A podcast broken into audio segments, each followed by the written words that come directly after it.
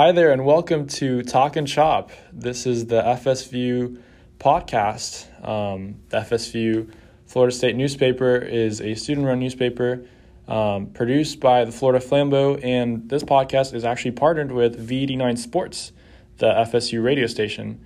And my name is Gabe Tisness. I am today's host with Courtney Evans, and we're going to dive into everything FSU football and hopefully touch a little bit on FSU soccer as well, since they're undefeated. So I think it's fitting that we include them in this episode.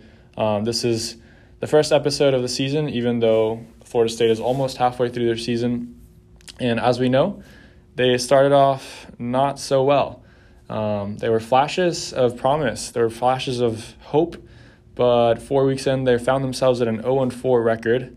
And this weekend, they actually played Syracuse, and they won 33 to 30 and Parents Weekend and FSU fans were finally able to celebrate the present and not worry so much about the future or even think about the past for one night or so. But obviously, waking up this morning, they've been thinking about how they are going to go into UNC. But before we get into that, I'm going to introduce my partner, Courtney Evans. How are you doing? I'm good. How are you?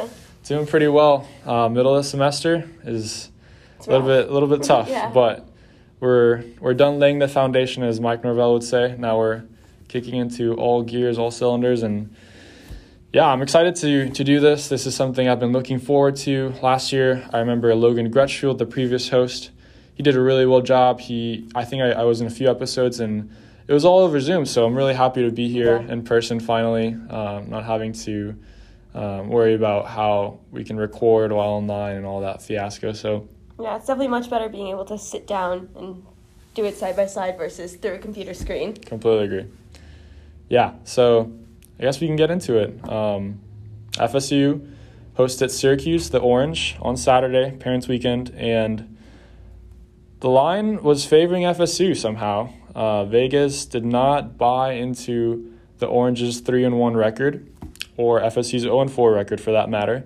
And they happened to be right, even though FSU did not really convince most fans throughout the game. Um, the sensation throughout the whole stadium was that a 10 point lead was nowhere near enough for FSU to hang on in the fourth quarter. And boy, were they right, because Syracuse got the ball with about four minutes remaining, and they had a shot to just blow the wind out of FSU's stomach and send the stadium into an outrage. But the Noles pulled it off. They they held the Syracuse Orange to um, fourth down in the goal line, and then Jordan Travis uh, performed a little bit of his magic, and uh, FSU came out victorious. So, Courtney, what were some of your first reactions? Yeah, I thought the Seminole defense came up big when needed to. They had their three fourth down stops. Um, Syracuse was only able to convert on two of the third downs out of 12. And um, our offense just executed off the way the defense was playing. I mean, we still did, they still did give up 33 points, but at the end of the day, 30 points, sorry. At the end of the day, the Seminoles walked out of there with a win, which is something that we haven't seen from them all season. So I'm sure Coach Norvell and all this all the players are finally happy to see their hard work pay off, and it was definitely good to see Travis get back out there. Uh, you know, he was fighting that injury last week, and then this past week against Syracuse, he was able to put 113 yards on the ground for, and had two touchdowns. So, I would say it was a promising performance based on what that Seminoles team has been doing these past four or five games. Yeah, I think we, we definitely saw some of the improvements, especially in the first half, in the first quarter, uh, I would say. I mean, the way they started off against Wake Forest and Louisville, boy, was that rough. I mean, how do you give the offense a shot to win the game um, if you let if you allow 30 points by halftime?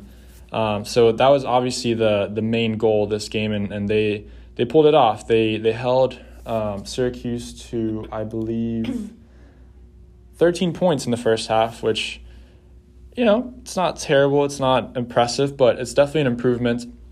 Um, the biggest improvement, in my opinion, was the penalties. Yeah. They absolutely looked like a different team. They they were much more composed, and while they did still have some of them in very not fitting moments, I must add, but at the same time, they overall, they, I think this was the lowest penalties they had. I think it was about four, right? Around that, yeah. Yeah, around four. which was the least they've had in at least three years. Um, so yeah, that was one of my biggest takeaways. But my biggest takeaway has to be the difference between Jordan Travis and McKenzie Milton's offenses. Uh, Jordan Travis obviously has shown capability to do more with less, which is something that I think McKenzie Milton can say that, hey, this is not a team that's built to actually like support me and my recovery from the horrible knee injury that he had a couple years ago.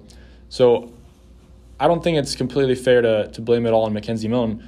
But by now, I think we've seen how each quarterback plays, and we've seen how Jordan Travis is just capable of extending plays and not having to depend on his offensive linemen or the receivers, which is something McKenzie needs.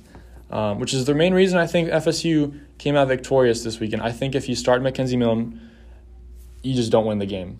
And Syracuse, they didn't play particularly well, but FSU, in my opinion, came out a bit on, a, a bit lucky by the end of this game, uh, especially with the holding penalty everyone's talked about uh, on the last drive of the game.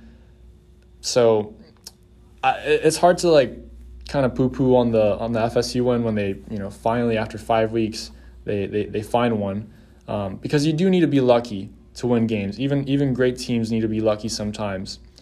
But for this to be the way that they win, it's still a bit unconvincing for Mike Norvell and the squad. At the same time, I'm just happy for them. I'm happy for the players. I'm happy for the fans who've had to wait over a year and a half since COVID and everything for them to actually find themselves celebrating in the stands. So it's going to be tough. Uh, the rest of the season does not look like the the outcome, the the forecast has changed by any means. No. So now they got UNC up next. But before we get into that, Courtney, who was a, a player that you think uh, was key to FSU's victory? On the offensive side, it's hard not to say Jordan Travis. You know, like he was all over that field, scrambling left and right just to get yardage on plays. He kept several of the drives going for the Seminoles, and he ultimately led that team to victory. Like you said, Milton probably wouldn't have gotten the win if they put him on that field. So I think Jordan Travis kind of set the foot for the entire FSU offense, and seeing him run the ball like that encourages his O line to just work harder and harder to get better. And then on the defensive side, say his name every single game, but Jermaine Johnson, he's all over the place, making tackles left and right. So I think between the two of them, they they're the leaders on their on their sides of the ball right now, and they just need to motivate the guys. And I think Coach Norvell sees that as well in them. Yeah, Jermaine Jones, I think, is easily the best player in this team. It's still crazy to me how he didn't make the Georgia squad, and obviously yeah. Georgia is showing everyone why they're a top two team in the nation, maybe even number one by the end of the season.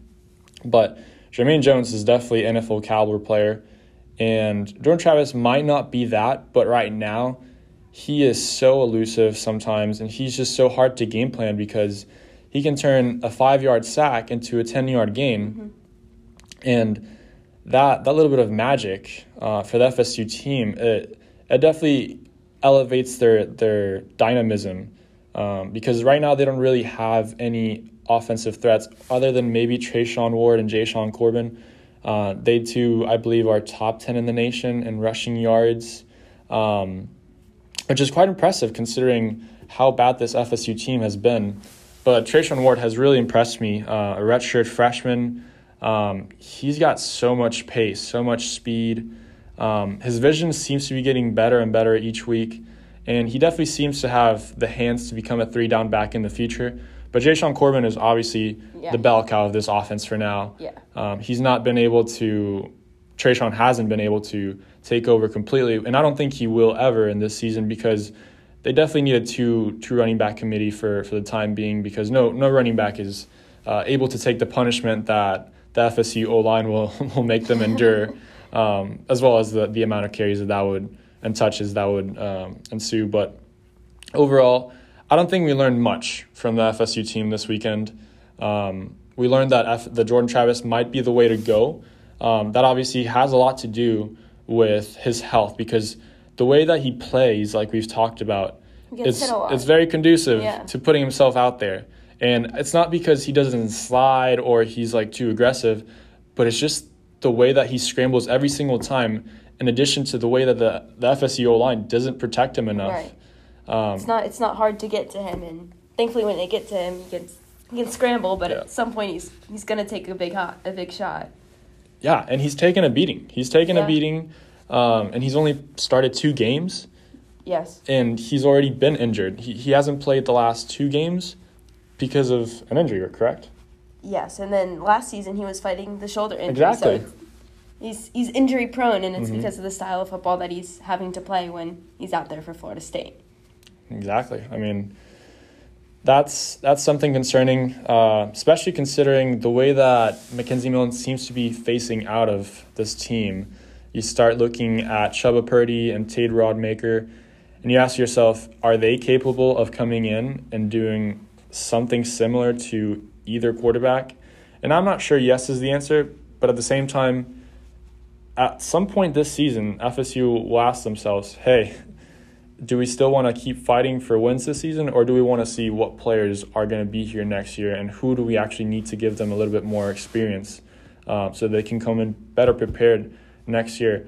Um, so I wouldn't be surprised if Chuba sees the field at some point this season. I was expecting to see him at least one drive against Syracuse, so I'm I'm on the same wavelength that we'll probably see him come out on the field for the Seminoles pretty soon, and just like you said, probably Norvell wanting to see what his younger men have to offer for the upcoming seasons. Yeah, and I mean the FSU offense is as better as it is with Jordan Travis was still six of fifteen on third downs. They were two of two on fourth downs. Credit to them, but they still only averaged five point five yards per play, and Jordan only threw for one hundred and thirty one yards on the air. His completion percent was sixty nine percent, but that's obviously because when he's playing, it definitely seems like the offense is trending towards a shorter side of the game or shorter side of the field in the passing game. You'll take shots every once in a while, and sometimes there are some beauty, beauty, beautiful throws.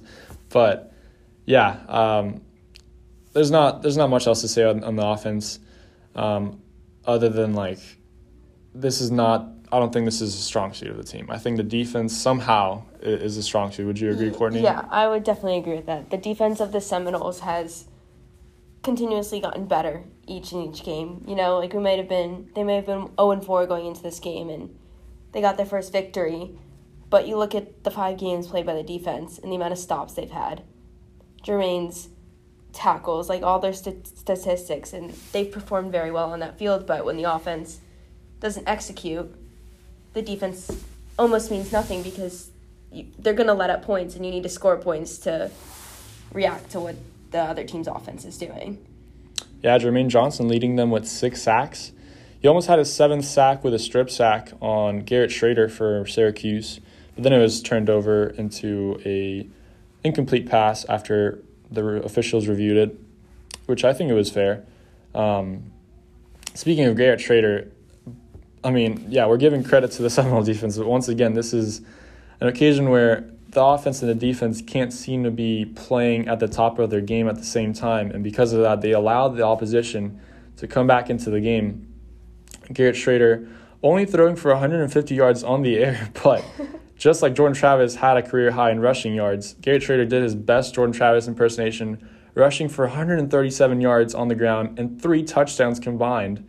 And that's counting even a fourth down stop in the goal line.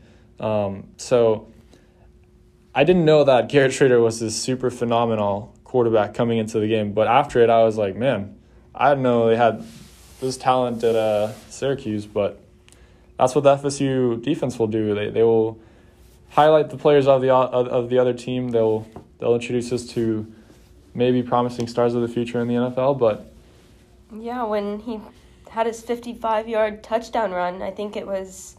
Honestly, I know we've been bragging on him, but I think it was Johnson that missed the tackle on that play. Mm. And Shrader just took off down the field, and that's kind of when my eyes were opened and was like, wait a minute, this kid has some talent with his feet. And, you know, he showed it the whole game, and it just seemed like the Seminole defense did not have an answer to his running in particular. They may have had an answer for the rest of the Syracuse offense, but they just could not stop him the second he took off with the ball.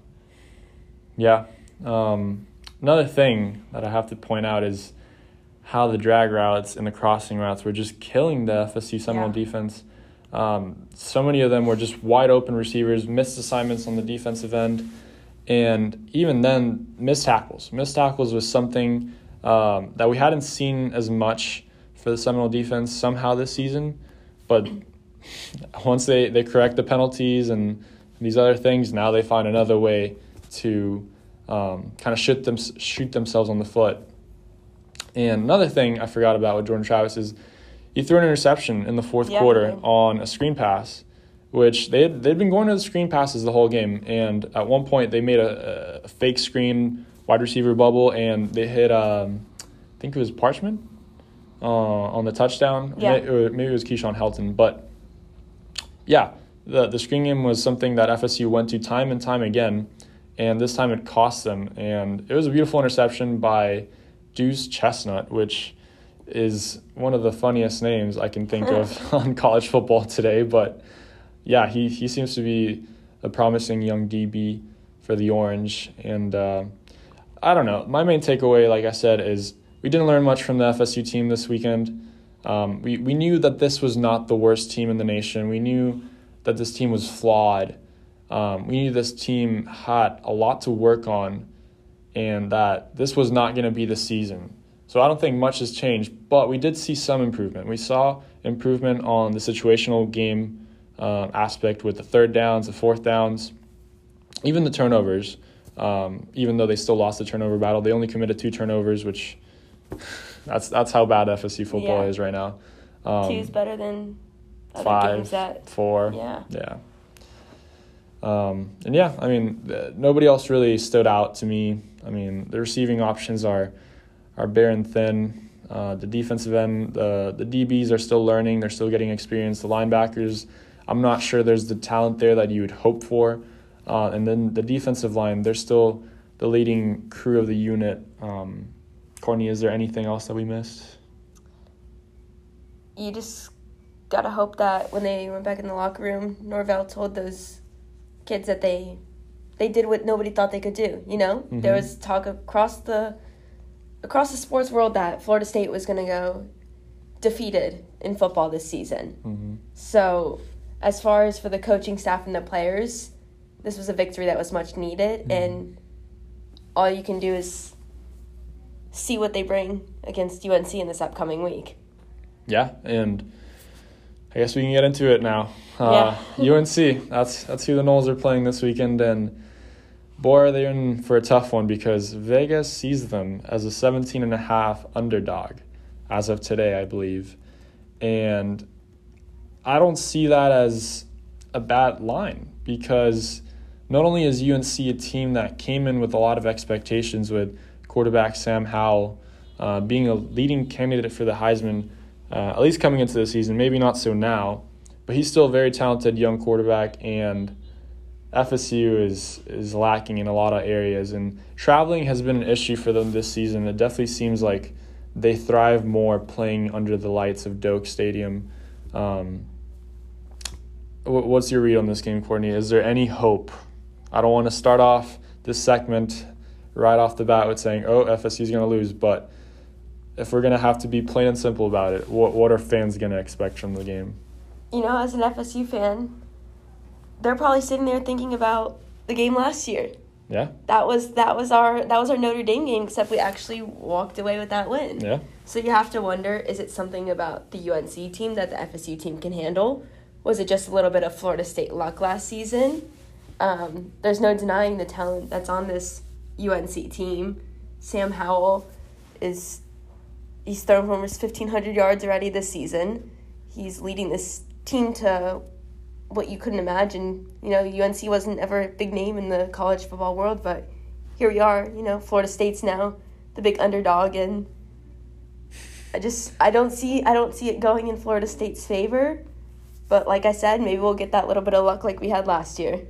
Yeah. Oh, how the turns have tabled. That's what yeah. I would say. um, I remember growing up, UNC was not a team I would ever consider as a threat to the FSC Seminoles, but they were the yeah. Michael Jordan school. Yeah, that's, that's what the, they were. they Nothing the, else to them. They were a basketball school, and and now we are as basketball school yeah. as, well, as well as a soccer school. But yeah, I mean, traveling to UNC in itself will be will be troublesome. I think I, I don't I don't see this team really turning up. Um, maybe maybe the win will encourage them and, and will will get them mo- more motivated into the game, as well as knowing that they're the underdogs. Because what we saw against Jacksonville State was, hey, we almost just beat Notre Dame, a top ten ranked team in the nation. Um, our recruiting class was there. Everyone was there. It was a nationally televised game. So we got the, the swagger back. We got the confidence. We, we, we think we're turning the page on this bad era of FSU football. And now we got Jacksonville State. And we're playing at home. So, like, there's no way we're going to lose, right? And I didn't see the same level of effort by the players or even by the coaching staff in that game. And I think that's something that we've talked about enough, not in this podcast, but I think if you've followed FSU football this season, everyone's talked about how in that game, FSU FSU just got cute from the start of the game. They they set the wrong tone, and I think that's something that they're not going to do against UNC. I think they're going to come out with everything that they got because they know that if they go one and five, it doesn't get easier uh, after UNC. Um, they have UMass. That's the one team you're looking at maybe beating um, I believe that's over homecoming. Yeah, it's not going to be on October 23rd. So it's not going to be pretty going into the bye week, which I believe is coming up as well. Yeah, it's not this weekend, it's next weekend. Right. So if you lose to UNC, fall to 1 and 5, bye week, then you have UMass, but after that, Clemson, Miami, Florida, it's going to be a mess. Um, so the reality is, this is not necessarily a winnable game, but if there's going to be a winnable game in this schedule. It might be this one. Who knows? And FSU did pull off the opposite last year.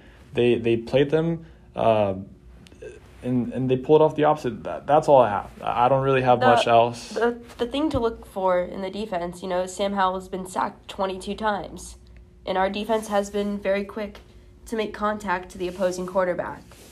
So the Seminole defense just needs to go out on that field and put pressure on UNC's O line and just hope that they can do what they did against Syracuse and not let them convert the third downs.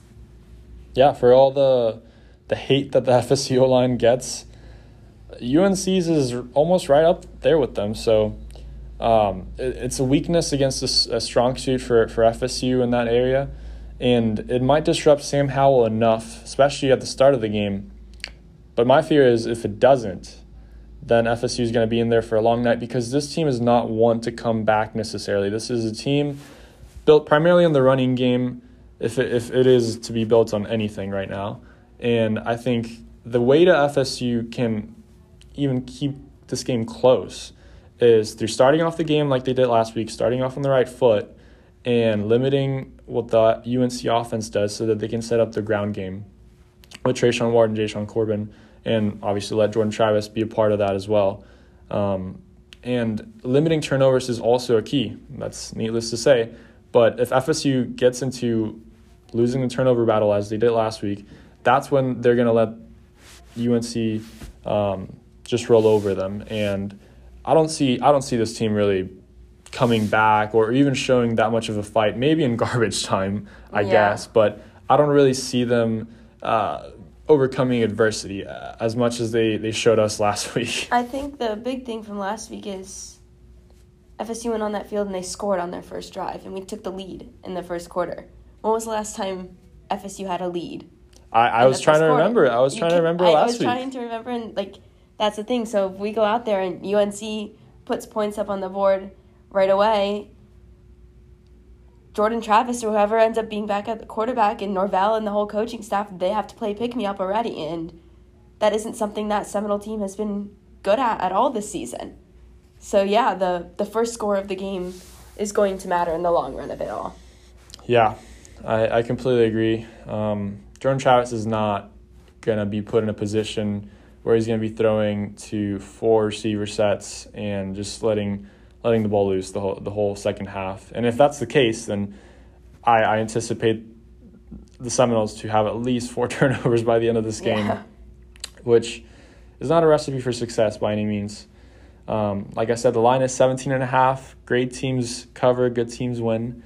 So if FSU covers and keeps it close, I will not say this is a victory. But once again, I think FSU fans are looking for improvement by this point in the yes. season. They're not aspiring for for a bowl game. They're not aspiring to to really do much this season other than see improvement, see players that they can count on next season, make sure that the recruiting class they have currently stays afloat because as we've heard, one of their biggest prospects is not looking very pleased with the way the team has looked, despite his many times he's tried to, you know, calm any rumors. He's not leaving. I'm staying. I'm, I'm Seminole. I'm a Seminole. But you know, he was at Georgia this weekend. Travis Hunter.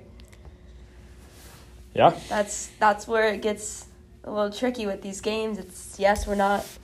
They're not at a winning stage yet. The coaching staff is still trying to figure out their ways. This is Norvell's second season here but recruiting, it's gonna hurt them, mm-hmm. and that's why even against a team like UNC, this team has to give it their all and just show the younger athletes out there that this that they are a good football program and there are there are positives of coming to the school even if there's not a winning record attached to the program. Yeah, because I think everyone can say, hey, FSC football is a staple. FSC football is a national brand that has a lot of history, a lot of culture, and at some point, FSU football will come back to dominance. I believe that. I think if you don't believe that, then you're probably a Miami fan. but whatever the case is, your record says who you are, and right now you're sitting at one and four, and going back to last season, Mike Norvell is still four and ten as a coach. Yeah, uh, it's not very promising. And yes, he's had to face a lot of adversity, COVID, dropouts, a lot of players from last year. I know there's people that really want to pump the brakes on any any sort of talk on, on firing him, especially with the way the FSU financial situation is.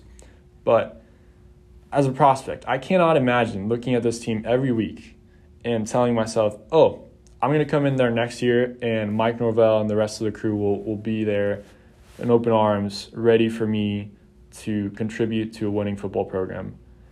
And I wouldn't blame anybody if they changed their mind on coming to FSU because, I mean, is there improvement? I think so, maybe a little bit, but how patient can you really be as a prospect or as an outsider to this program? I, I, I, I think it's it's important to realize that these athletes that are getting ready to come to the college level, they're past the point of this is an I game. It's it's a we game. You don't play by yourself. It's the people around you that matter. So as as a as a prospect coming into Florida State, they're probably looking at that field and they see the defense just break down. They see the offense break down. They see the O line just getting hit left and right. They see the wide receivers not running routes properly. And they probably sit there and question, am I really the answer to that offense or defense? It's not one player that can change everything. It's the matter of how the team performs as a whole. And one player does the wrong thing and it can really mess up the entire game plan that Norvell and his staff had set forward for that game. Yeah, I mean, special teams was something I actually forgot to talk about in the Syracuse game. FSU was aided a lot by Syracuse's backup punter.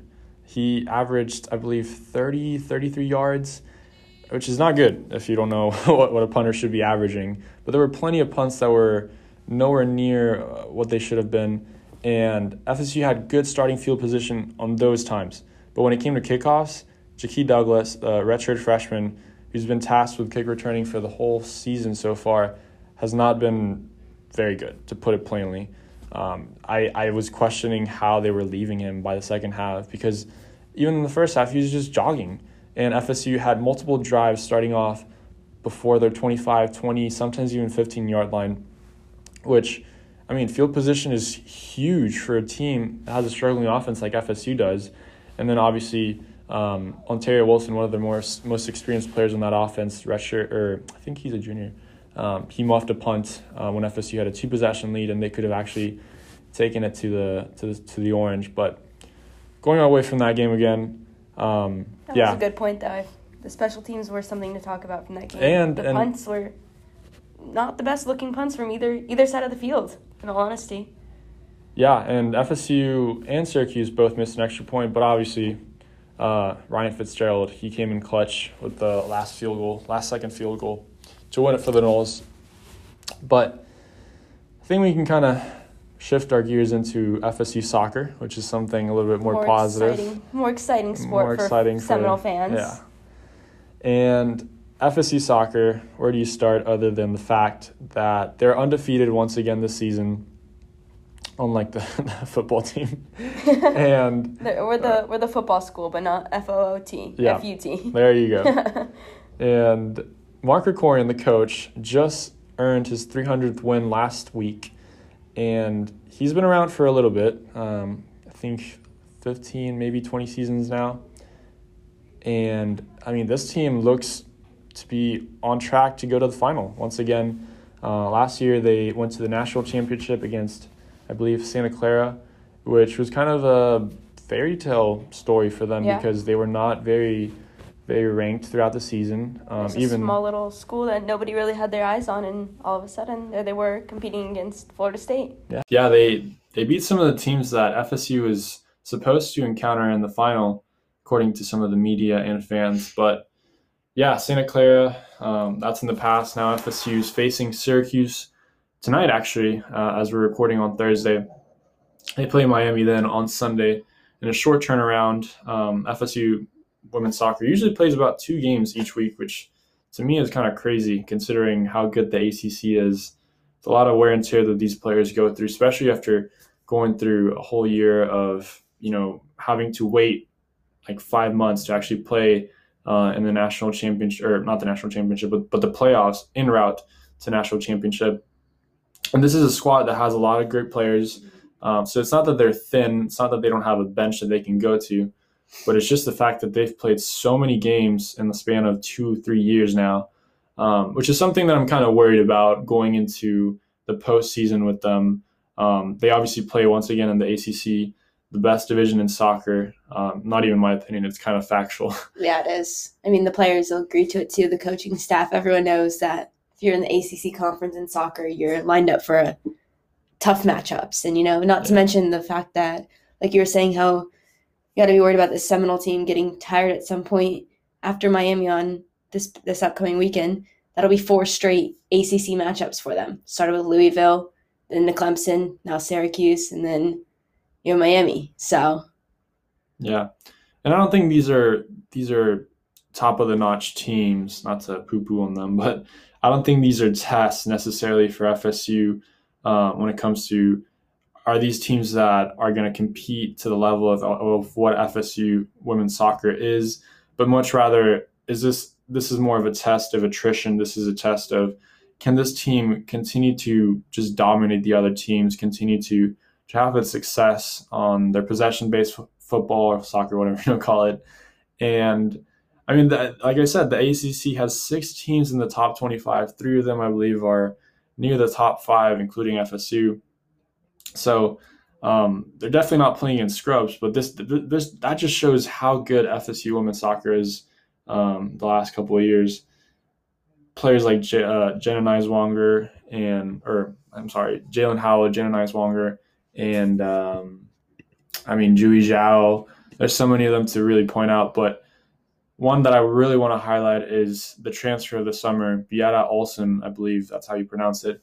Uh, sophomore forward from none the less than that other that, school. That other school in, in, in, Gainesville, that city that starts with a G in Florida. Just cannot say the actual school name. Yep. And yeah, she's she's been superb. She's been world class there, I say, for the for that for the Seminoles.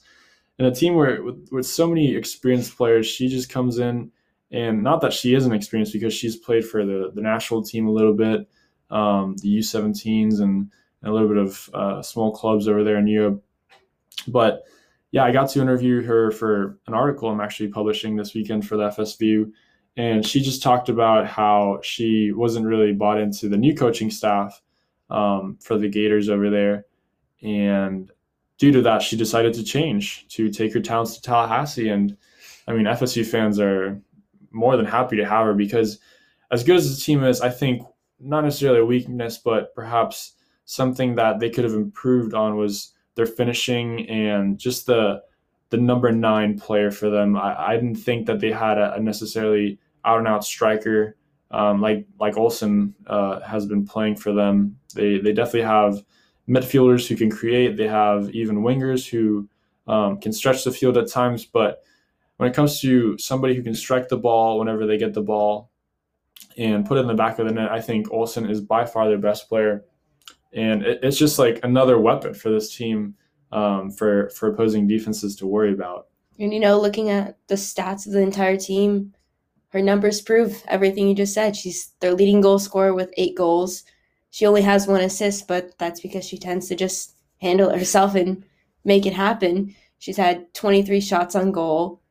Um, she's she's the powerhouse up front for them lately, and you put her next to Claire Robbins and Jenna Nighswonger, and they're feeding the assists all over that field, and it's only gonna get better and better as this team continues to work together from game to game.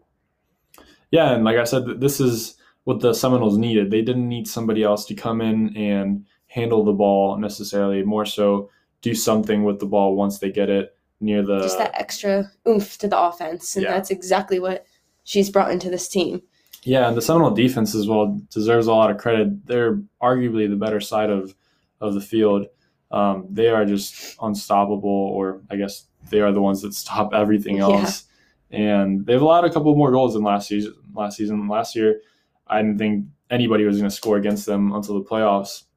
And there's a reason why FSU had like 11 minutes where they were actually trailing behind the whole season um, coming into the final. And this year, they're they're doing a pretty good job as well.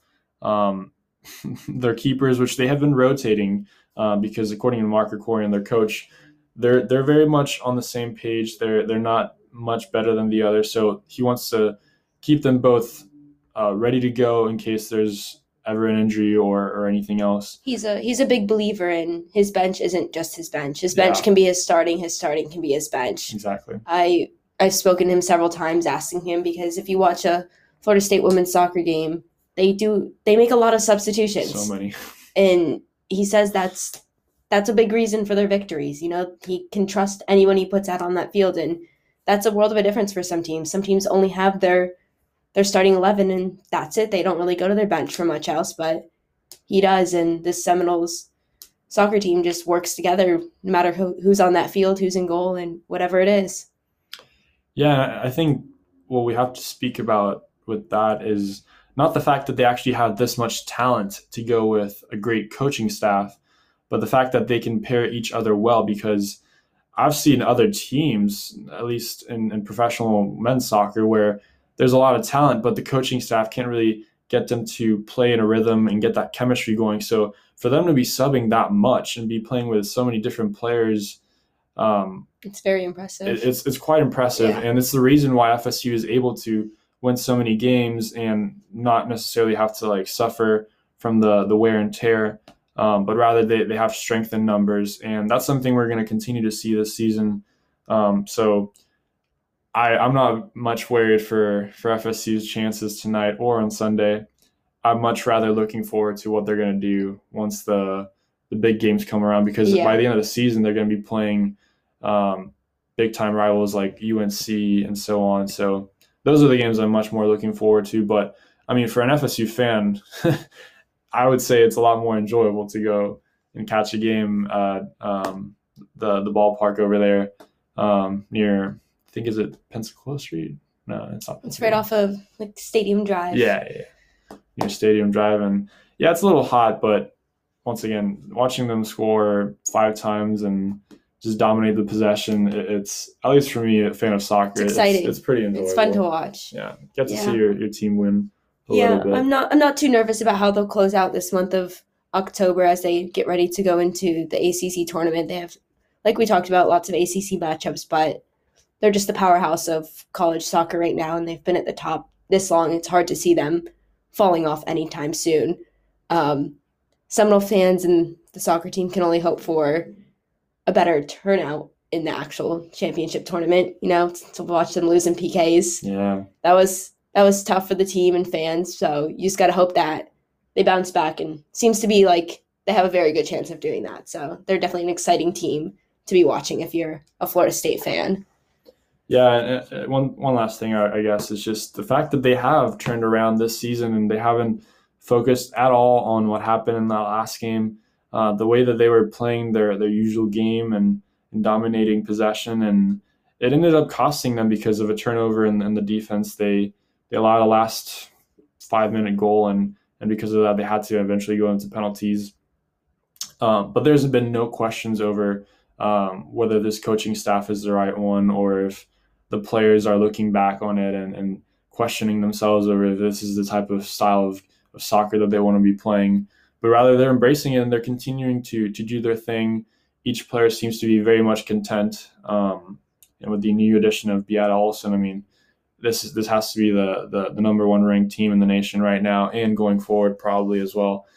Um, but that's I think all we got for this episode of yeah. Talk and Shop. Um, so thank yeah. you so much for listening, um, Courtney. Last what last words? Just lots of hope for our FSU football team. soccer, soccer should have a good few games, and yeah, we'll be back next week with updates from all this, plus more on FSU sports. I guess we can give actually prediction if, if you don't oh, mind. Let's go for it. Let's put the pressure on you, Courtney. What is the score going to be on Saturday? Oh gosh. 3:30 p.m. kickoff. At UNC. At UNC. With a 17 and a half spread. If you want to say if FSU is going to cover, maybe that that's uh, that's more doable.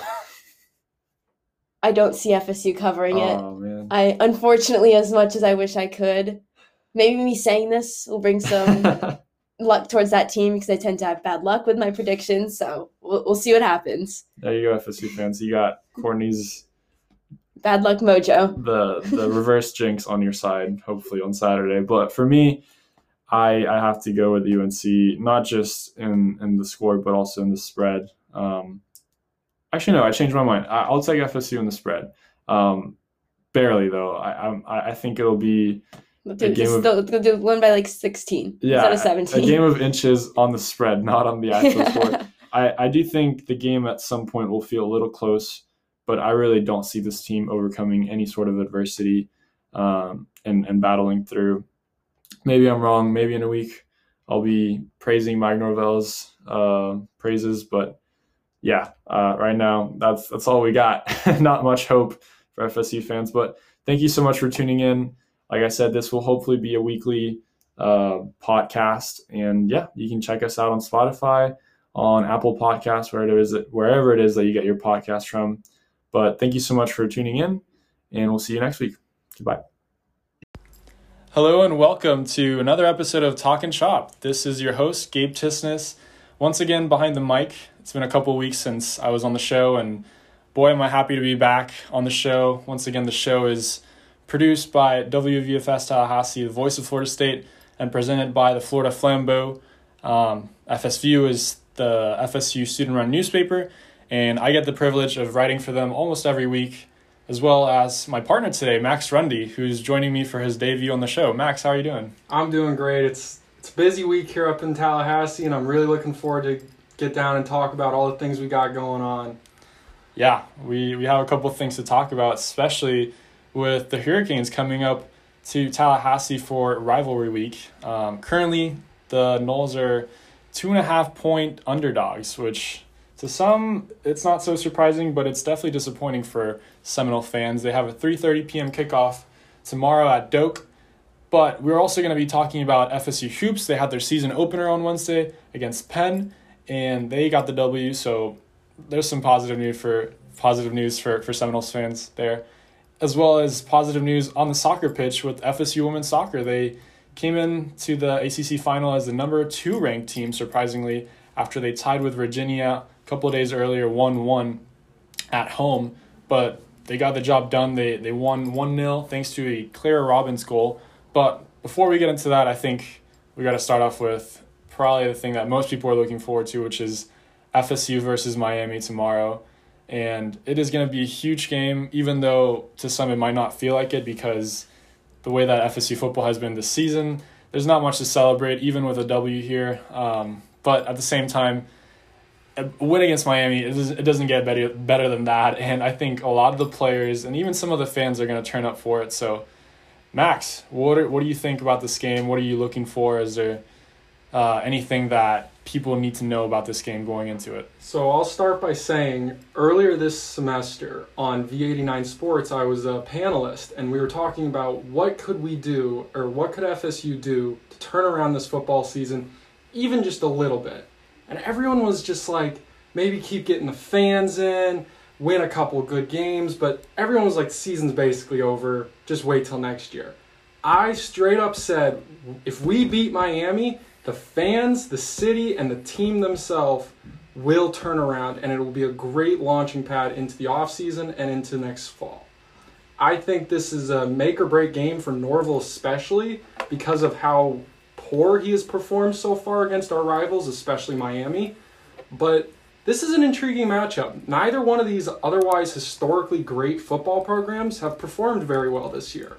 Miami's had some injuries at the quarterback position, but Tyler Van Dyke has stepped up and is throwing all over every team he faces. I, I think it'll be a I think it'll be a gunslinger matchup, honestly. I, I think FSU will be able to put up some points against this Miami defense, which has the turnover chain, and they're not very good at getting turnovers.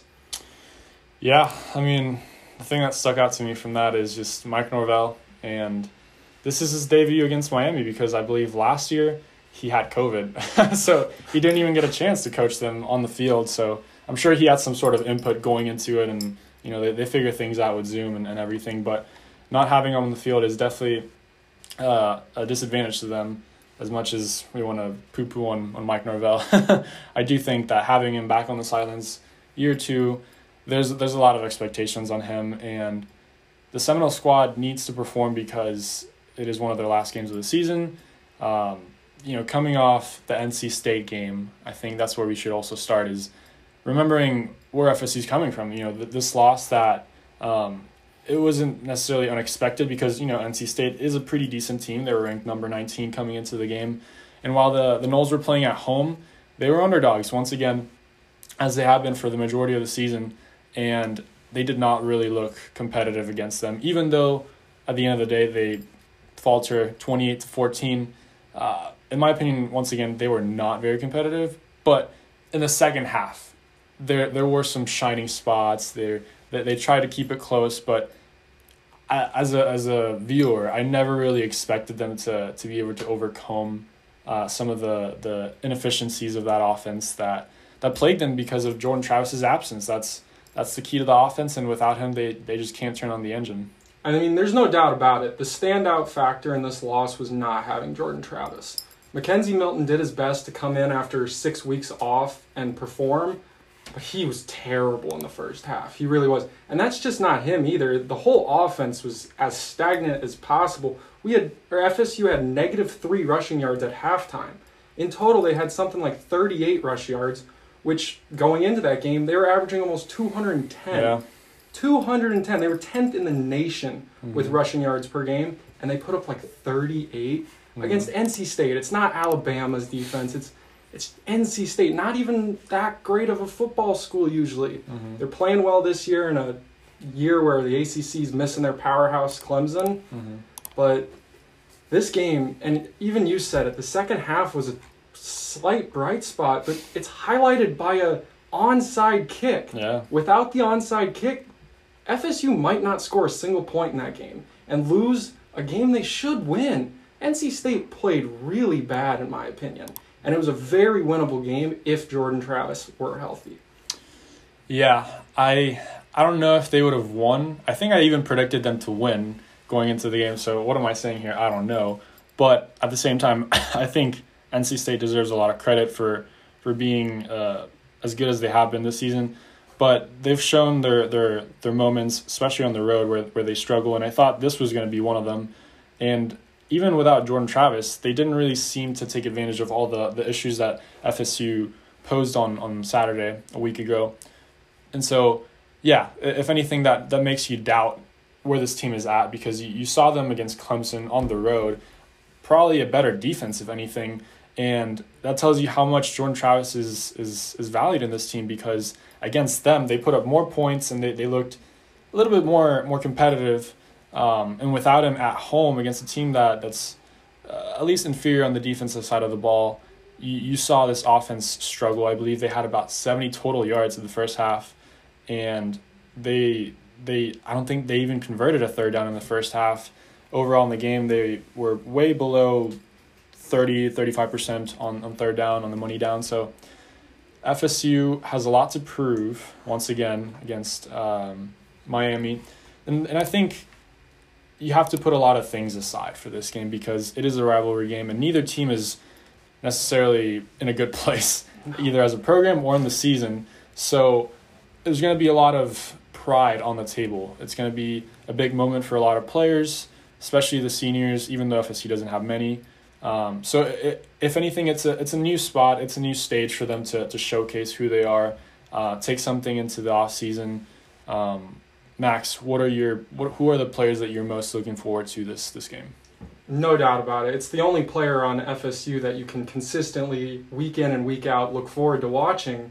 Jermaine Johnson. Okay. Jermaine Johnson has been a beast. Mm-hmm. He will be a top 15 pick at worst. And he, he shows so much promise against really talented O lines. Miami's O line is really not talented. Mm-hmm. They've struggled with the sack tremendously this year, giving up the same amount, 27, on the season as FSU, who we all know do not have the best O line. Mm-hmm. I think Jermaine Johnson will be the key factor in making this game competitive. Mm. If he can get out there, and it's not just him, the D line especially, mm-hmm. if they can really get that O line pushed back quickly and rush that passer, they will not be able to connect on those deep balls that they thrive on and mm-hmm. survive on a lot of the time so much. And I think Jermaine Johnson's the big takeaway. If Travis is healthy and returns from the classic FSU Tallahassee plague, well, I think I think this will be a good game. I I don't know what your prediction is going to be. Mm-hmm. I, I, got a high scoring game, and I think it'll be a one score game by the end. Hmm. Yeah, we'll, we'll get into our predictions in a little bit. I think we can build up a little bit more the anticipation.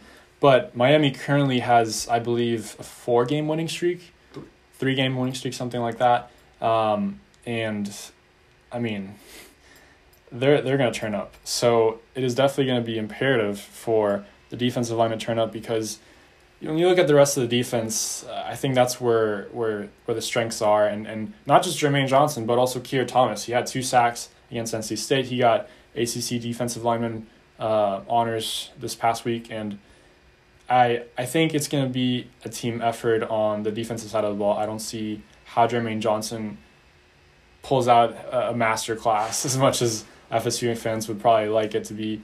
Um, we saw him have a pretty good show against uh, Clemson, and not even that was enough. So I'm looking at Keir Thomas, I'm looking at DJ Lundy, and I, I, I want to say some sort of DB, but I, I can't trust them. I, I know there's some bright spots, I know there's some, some interesting performances, but I don't trust any of them, uh, especially on the deep pass. Uh, so on the offensive side of the ball, though, I do think that this is an opportunity for them to get back on track. Obviously, it'll all depend on Jordan Travis's health.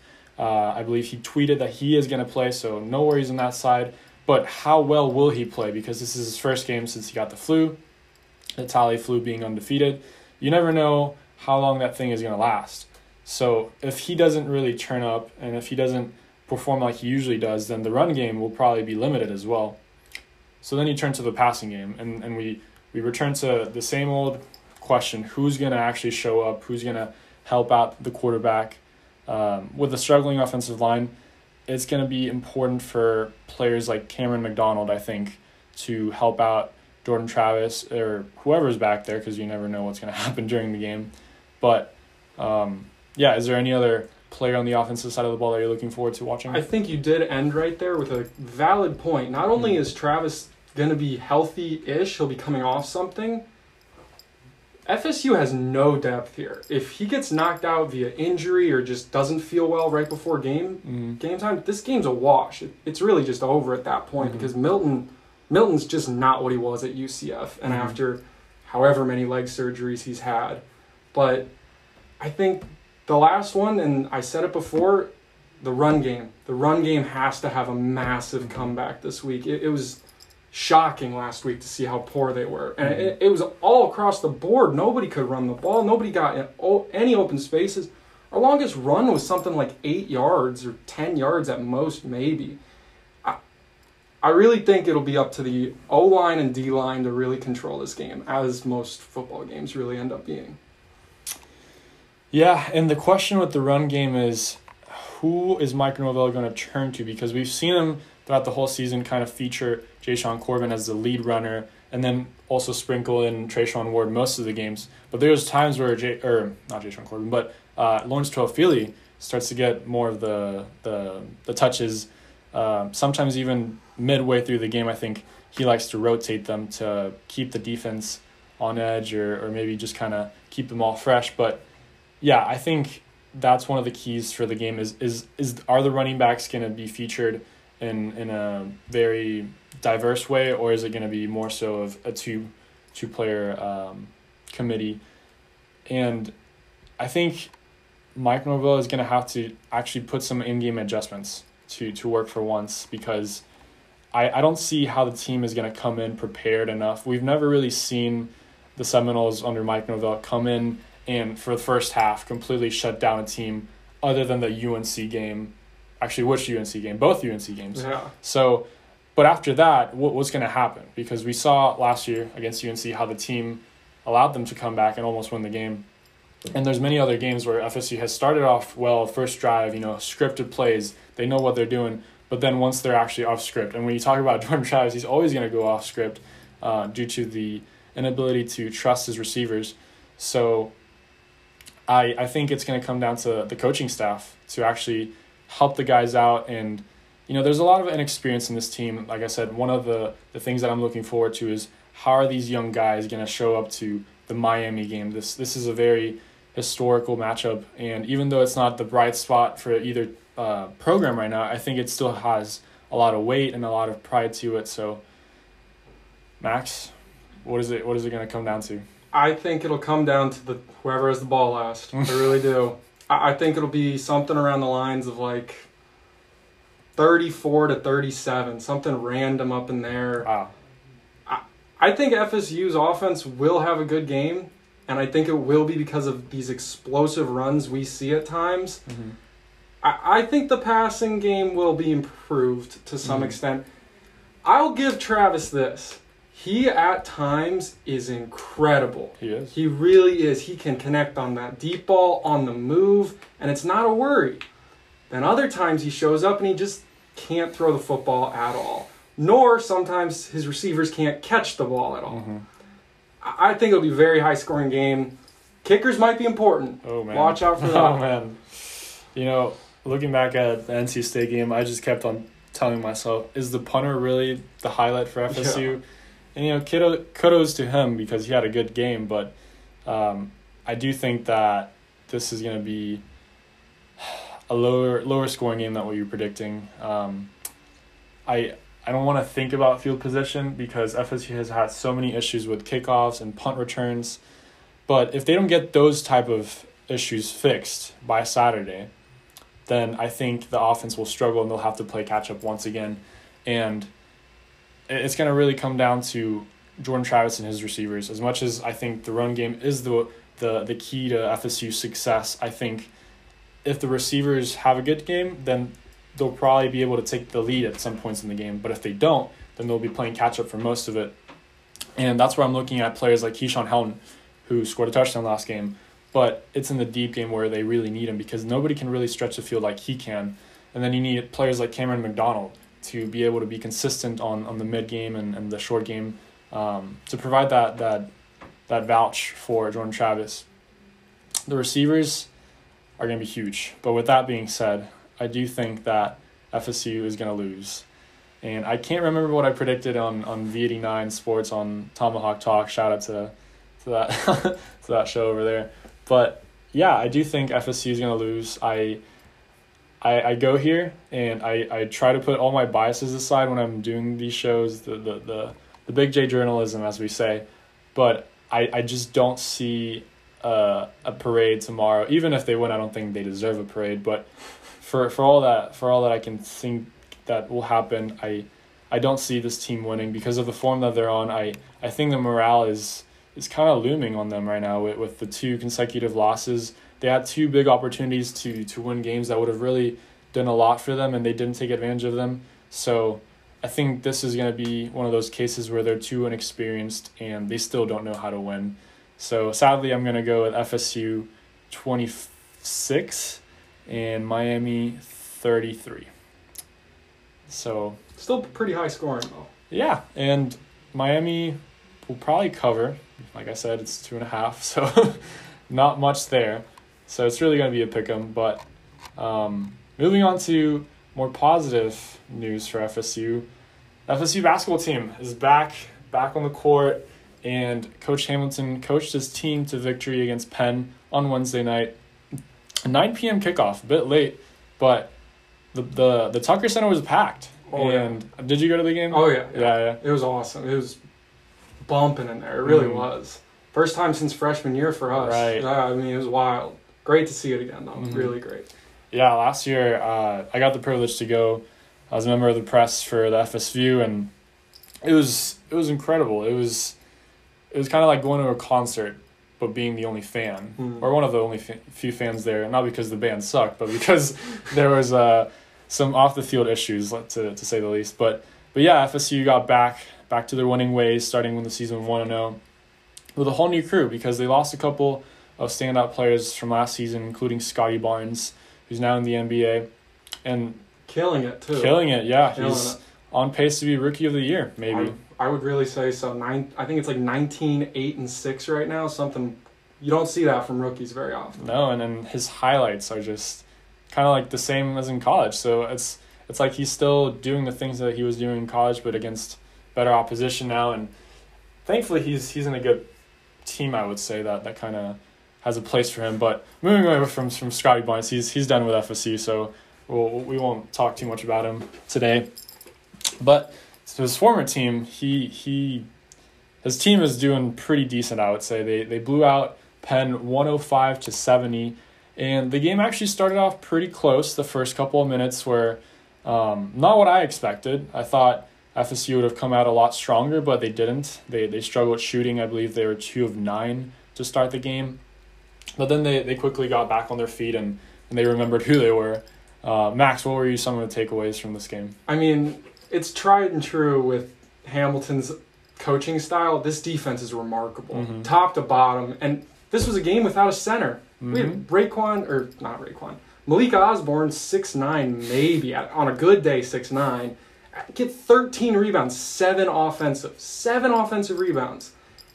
And they they dominated the glass, they dominated defense, possession, or uh, turnovers, turnovers, points, scoring off tur- turnovers. All, really, it was one sided, even though it didn't really feel like it. Mhm. The first half, it ended up being a good first half, no doubt. Mhm. But it seemed within the first like couple minutes of the second, the game was just over, Mhm. like out of nowhere. yeah. And I, I don't know. I- I'll say this: I was lucky enough to cover for the FSView also the first scrimmage we played, Mhm. and it was dominating. Obviously, we, I think FSU played like Florida College or something random like that.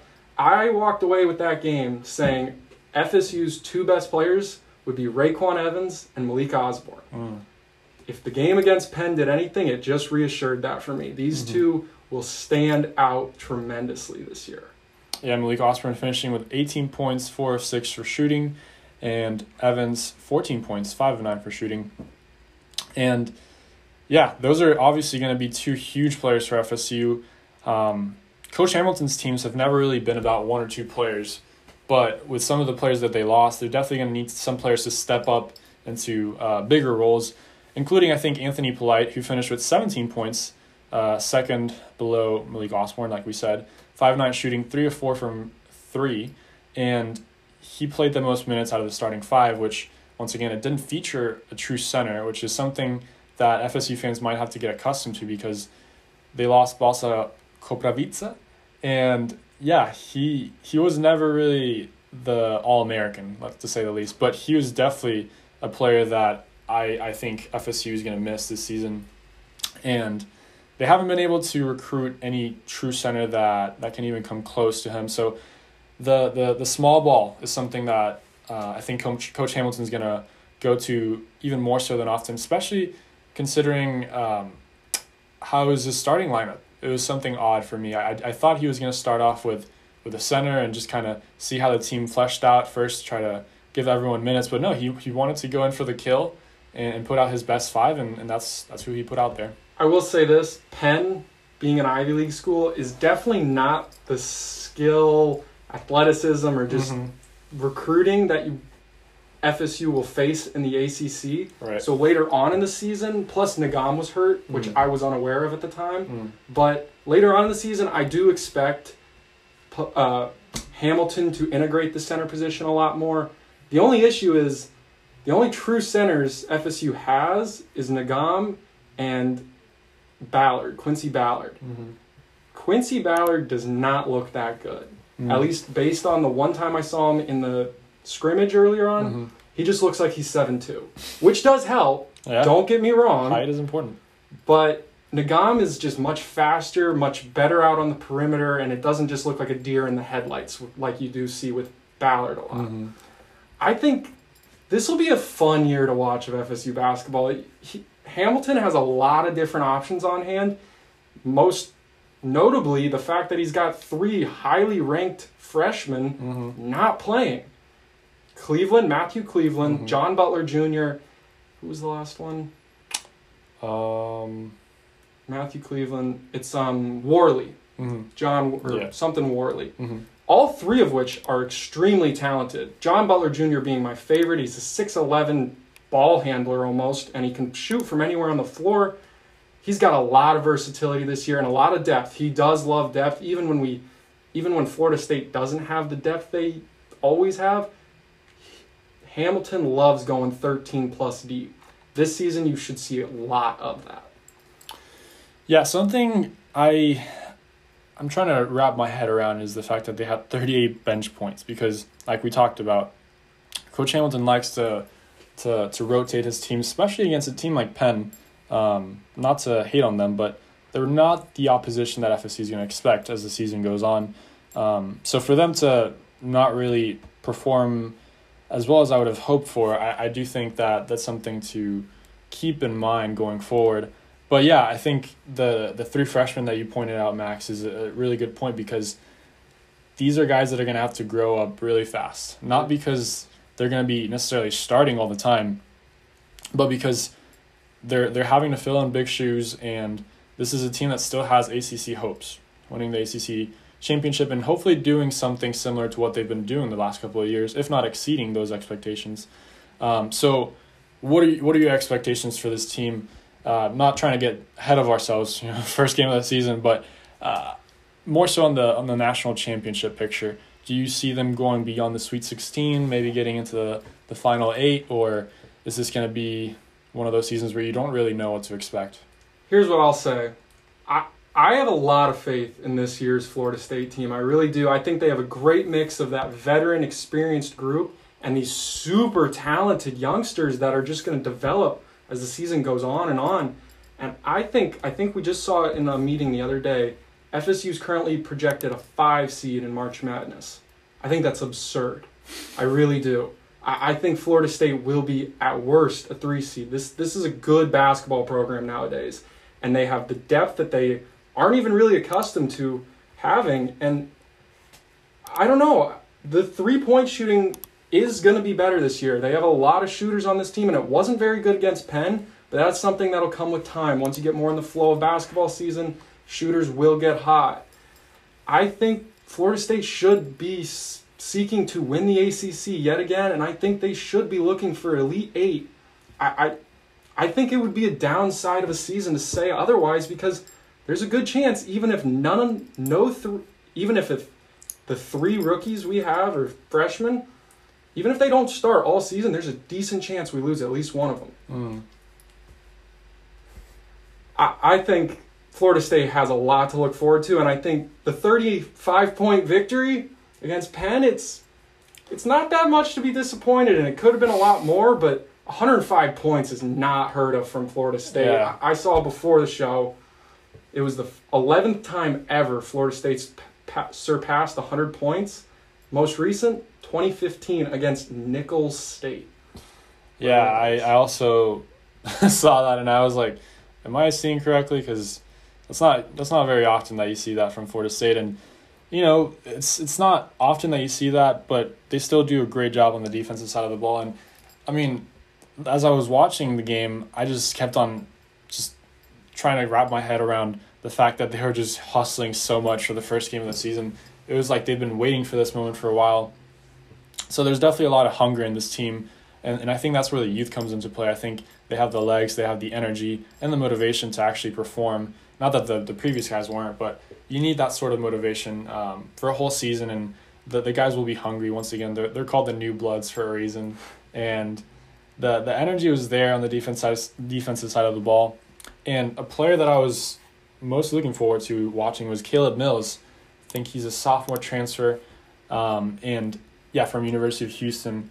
He he really impressed me. His hair is maybe my favorite part about his game, but he definitely seems like a player that will probably be included in the starting five going forward. He's six five, um, so I just want to see how he fits in with Anthony Polite because Anthony's a pretty good shooter. So you're kind of trying to see who's going to pair up well with RayQuan Evans and Anthony Polite. And I think Caleb Mills will be that guy going forward.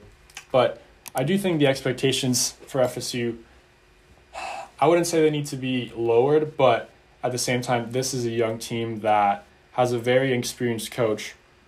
So you almost see like the start of something new and you get excited and you you, you, you, you say to yourself, oh, this could be huge, this could be awesome. But there's also going to be growing pains that FSU fans need to expect at some point. But with that being said, is there anything else we should talk about, Max? I think there is one very notable person we have yet not mentioned, and it's Cameron Fletcher. Mm-hmm. Cameron Fletcher, huge transfer FSU got in this year, came off the bench surprisingly, and even more surprisingly, someone filling that similar role was Wyatt Wilkes getting the start. Mm. I personally kind of like Wyatt Wilkes, Mm-hmm. but he's very disappointing at times. Like he just didn't really look like he deserved the starting spot in this first game, and I expect by the end of the year it will be Fletcher starting a lot more than Wilkes. And granted, this could have been one of those times since Tanor Ngom is hurt. Wilkes went in instead because he's got a little bit of that height. He's got the experience to rebound in college level basketball. I think Cameron Fletcher, he had, I think it was like 15, 18 minutes, something around those lines. Five steals. His defense is electric, and he dominated a good portion of that game. He had back-to-back steals on back-to-back possessions. I'm pretty sure. Yeah. I, I really like him, and I think I think he'll be able to develop into this new system of his throughout the season. Yeah, I like what you're saying. He had nine points, four of eight shooting from the field, five steals in only 17 minutes, and a plus minus of 19. Compared to Wyatt Wilkes' four points, two of six shooting, including 0 for 2 on behind the three point range, and 16 minutes. And Wyatt Wilkes is not a, a, a rookie. He's he's somebody that's that's been here before. So I think it's maybe a little bit of respect to him. Um, obviously, we, we talked about how Penn doesn't really need FSU's main main energy, main focus. So um, maybe it's just getting him inserted into lineup because, like we like we talked about, this is almost a new. Uh, how do I say this? A new a new way that FSU is going to start to play. Uh, I do think that a lot of the things that they've been doing before are going to carry over. But when we talk about the small ball lineup, they're going to have to figure out how to actually perfect that to the best of their ability. And Wyatt Wilkes will probably have a huge role in that because he is one of those three point shooters that FSU needs to rely on. And while he may not be the best one, he's as good as FSU really has uh, at the moment. And, and we'll see uh, how players like Fletcher develop as the season goes on. But there's a lot to look forward to in this team, like we talked about. Um, moving on from FSU basketball, uh, a team that's been on their peak of their season, a team that has not disappointed at all for a couple of years now, actually. The FSU women's soccer team, they won 1 0 against Virginia, number one ranked Virginia, in the ACC title. And man, does it does it feel good to be able to say that because this team, I think, just deserves it. I mean, they've been unstoppable for most of the season until the the, the latter points of it where they struggled against uh, some upper echelon teams like Virginia, who they tied 1 1 at home. Um, so the form going into the ACC tournament wasn't the best for them. They beat out Wake Forest 2 1 in overtime um, over in North Carolina, where the tournament was being held in pretty cold temperatures because it was played, I think, around 8 o'clock, which was a little late for the, for the ladies. And yeah, I, I I don't know what else to say that hasn't been said about this team. They're phenomenal. they deserve everyone's respect and, and admiration for what they've been able to do the past four years under Mark Krikorian. And now they're heading into the national tournament against South Alabama, playing a couple hours from today. And obviously, the expectation is for them to not just win, but probably blow them out as they beat them 4 0 earlier in the season. Max, is there anything that fans should know about this team? I will say South Alabama has done well within the Sun Belt Conference. It is their third consecutive championship and eight in their last nine years, which is actually very impressive. The key word here is Sun Belt Conference. this is the best team in the nation we're talking about, like noti- noticeably. Like FSU women's soccer has dominated all season long, except for that rough stretch at the end of the year, which we talked about it a little bit on V89. Some people weren't too happy that that happened and it was a little worrisome. I'm on the side that you want those challenges mm-hmm. at the mm-hmm. end of the year going into the playoffs. When it matters the most, you want to be coming off some hardships rather than it's the classic NFL. Do mm. you really want that first week bye? Because mm-hmm. I, as a Packer fan, we were the wild card the one year we've won it. The one year we've been to plenty of NFC championships. That's neither here nor there. I, I have a lot of expectations for today's matchup. I, I don't think it'll be a good match whatsoever. I, mm. I think South Alabama, good for them, they've made yeah. it, but they get the UMBC. No, not the UMBC title, but they're the the lowest of the lowest of the lows, and FSU's the highest of the highs. Yeah, it's not the matchup you probably want to get uh, paired up with if, if you're South Alabama or if you're anybody else really, because this FSU team is 16 1 and 2 in the season. And like we talked about, they had a rough spot at the end of the season. Granted, they had some players off for international duty, um, especially against UNC. They had to play with back three, and it was their first game, so, you know, 2 2 tie on the road. Probably don't want to complain about that. It was the 1 0 loss against Duke that kind of scared me a little bit because um, obviously they didn't score for starters. But yeah, it was their first loss in the season, so you have to wonder how are they going to bounce back from this this is a team that, that had been going undefeated for quite a while, um, but is also a team that's played a lot. It's played it uh, for years now. Uh, it's part of the freshman class from 2017, 2018 that's delivered so much for Mark Krikorian and the Seminoles. Um, so fatigue is something to kind of wonder as the season goes on, but FSU took care of business against Virginia, and Clara Robbins, once again, she was the MVP. She scored the one goal. It was about 30 to 35 yards. It was impressive. Uh, the goalie got caught out once again. And FSU women's soccer has had so many so many highlight goals. It's it's ridiculous. Um, as as a unbiased once again commentator, I will say I've been a little bit scared of FSU's offense because they're a very possession based team and they put up a lot of shots, but once you face the bigger teams, the the most uh, experienced teams, you don't nearly get the same level of possession, and so the shots that you're taking, they also become lesser. So their avenue towards scoring sometimes is is going to be problematic throughout this NCAA tournament, but I do expect them to make it pretty far. I don't see this team really um, losing because they have so much experience. They know how to win they know how to get it done, and Mark Krikorian is one of the best coaches in the business. So if they ever get into any risky business, I do think that he's going to be able to read the game better than the other coach. Um, and I mean, talk about last year. We, we saw this team lose against Santa Clara in the, in the final in a very unexpected way because they were the number one ranked team. They they they had the mojo. It was it was the big big team against the little team, and the little team won. And that's that's what happens sometimes in these tournaments. But I do think that FSU has that hunger for revenge to to finally be able to cement themselves as national championships, national champions once again.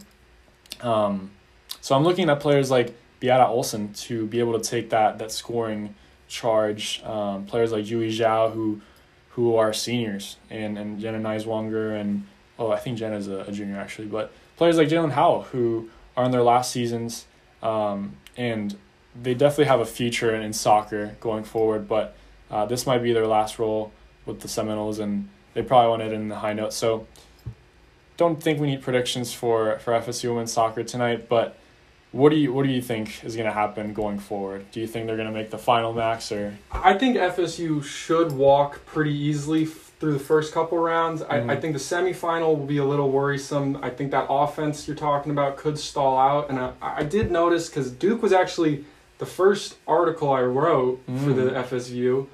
And I'm not the hugest soccer fan in the world, I won't lie. What a terrible way to start watching FSU women's soccer. That game, just the lack of, I hate to say almost effort. Mm. It, it was just not there. And yeah, it was in the middle of a long road trip. I, I don't see that to happen again, though, because they were Mhm. missing three key players Yeah. that night. And I think FSU should walk relatively easy into at least the semis. Mm. Semis could be issue. The final, I hate to say this, FSU's had a bit of a, at least with, within the realm of their women's sports, Mhm. of getting there Mm. and then kind of losing it. The soccer team, softball last Oh, spring. man. I- I don't think it'll happen because this this team showed domination this year that you don't commonly see. hmm I, I think I think it's theirs to lose. I really do. Yeah. And you look at other teams like Virginia, and they already beat them, and, and they tied against them. So Virginia is also going to have to think about that if they ever get to face them uh, throughout this tournament. Um, Florida State's definitely going to be the they're, they're the number one seed in the whole tournament for a reason. So I think everyone's kind of looking up to them, even though they didn't win the title last year. Santa Clara is lurking on the other side of the the, the bracket. Funny enough, uh, once again unranked really, but we know what they can do.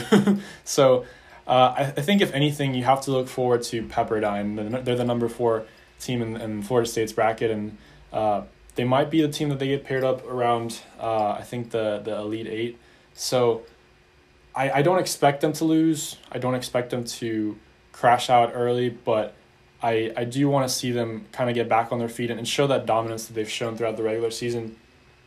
Because last year when they were trying to make the final, they had a couple of penalty shootouts to make it there, and those are stages where you don't really want to put yourself into because anything can happen.